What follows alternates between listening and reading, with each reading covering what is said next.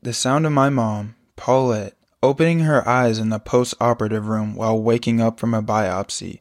It was in that, with a groggy mind, the dreaded words, You have cancer, were said to her. She was pregnant with her first child, my sister Emma. With my dad, Greg, standing by her side, they began a life changing journey.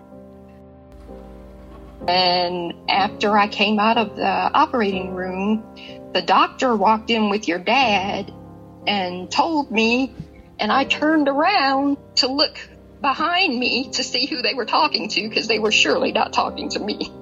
They were not telling me that devastating news. It had to be whoever was behind me.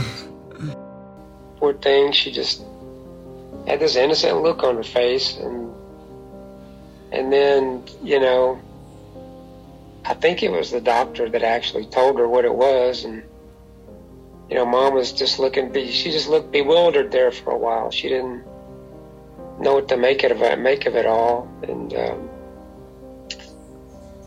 you know, I just think it took a while to sink in, you know, for her to understand what he was saying. Two months away from having her first child, my mom was faced with a life changing diagnosis. And so, mom was. Uh, seven months pregnant with Emma when she found out. This was in October, and Emma was born in December. What did this mean? What about the baby? What about me? A rush of questions and feelings of confusion began to fill her mind. I wondered how she felt about this unsettling and immediate change in her life. I mean, it was, it was, you know, tense because we didn't know what the doctors were going to find and what they were going to tell us and everything. My mom has always been a realist, and my dad, a researcher. Both of my parents are extremely analytical, science based individuals. Their backgrounds provided them with knowledge of what they knew they were going to have to face. Fear became anger as the diagnosis settled in and started to become a reality.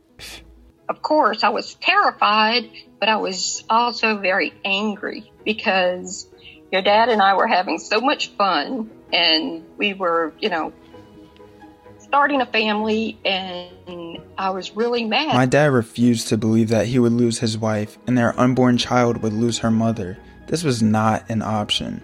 I have always known my mom to be fierce and stand her ground. She advocates for herself and others. My soft hearted dad in this situation assumed the role your father who would not give in to uh, the first diagnosis, which was you're going to have the baby and then you're going to die. he wouldn't give in to that, and we found someone who, uh, real obscurely, was doing research with um, pregnant women with uh, breast cancer. Being an extremely large research hospital and looking for any sign of hope, my parents were relying on the reputation and findings of the doctors that were about to treat my mom. She knew that she was at the place to be for her situation. I mean, they when they learn something, you know, they implement it, they test it and implement it, and they teach it to other doctors around the world. So it, it is the place to be to get you know, cutting edge, especially when you have something rare and, um, you know, are out of the ordinary. Experimental treatment.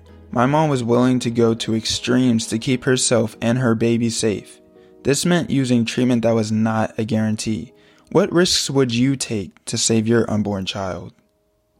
And so, you know, the, the big question was how should mom, being uh, seven months pregnant be treated for breast cancer. And so it, it's, it's a decision that wasn't just made by one doctor, it was made by a group of doctors. And they came, they had what was called a tumor conference and came up with the protocol of how I would be treated. With this team of doctors, a treatment plan was settled on. my mom would be treated with chemotherapy while pregnant. Though this was a terrifying decision to make, my parents knew that it was the right one. When speaking to doctors, my parents were informed that during the third trimester of pregnancy, the placenta acted as a barrier, protecting the baby from the chemotherapy drugs. And so, you know, that made us feel much better because we knew that the drug was not going to be able to reach Emma and hurt Emma. There were two goals save my mom's life and have a healthy baby. Though there were risks with the treatment, as there are with all treatments, my mom was willing to go to any extent to ensure her and her baby's safety.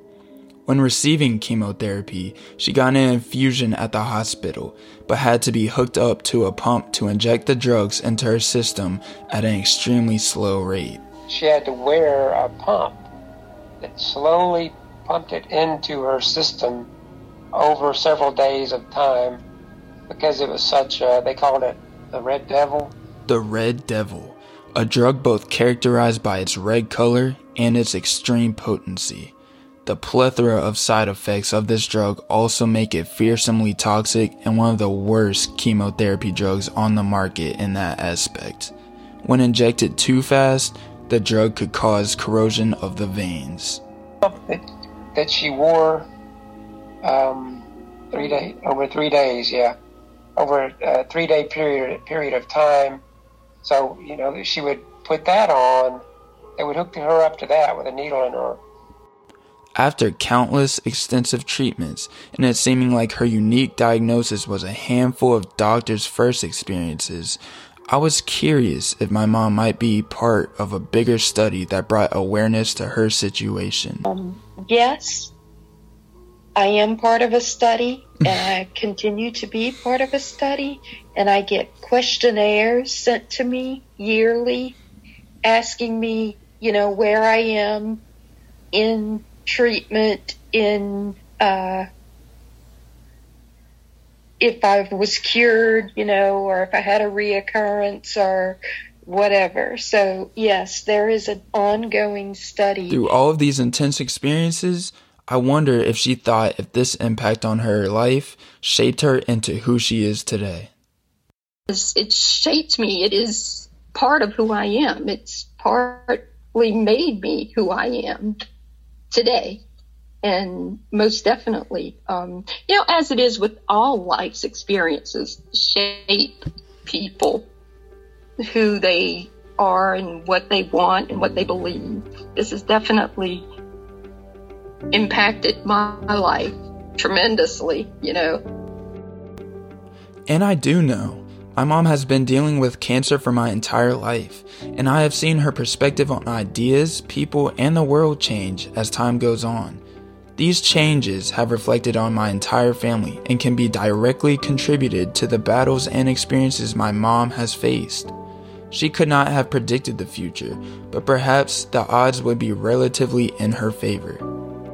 And so, um, I was extremely lucky because um, after Emma, I wasn't supposed to be able to have any more kids. And guess who came after Emma? Me. you. So, you know, I, I've had all kinds of um, miracles and proving people um, wrong in what they believed was possible. And, uh, you know, just totally and completely blessed. But I will say that ever since it came into my life, it has been a huge factor in every aspect of it. Cancer has been. Cancer has shaped my mom and the experiences my family has had. We have all grown together and experienced miracles that would have not been possible without the strength my mom holds.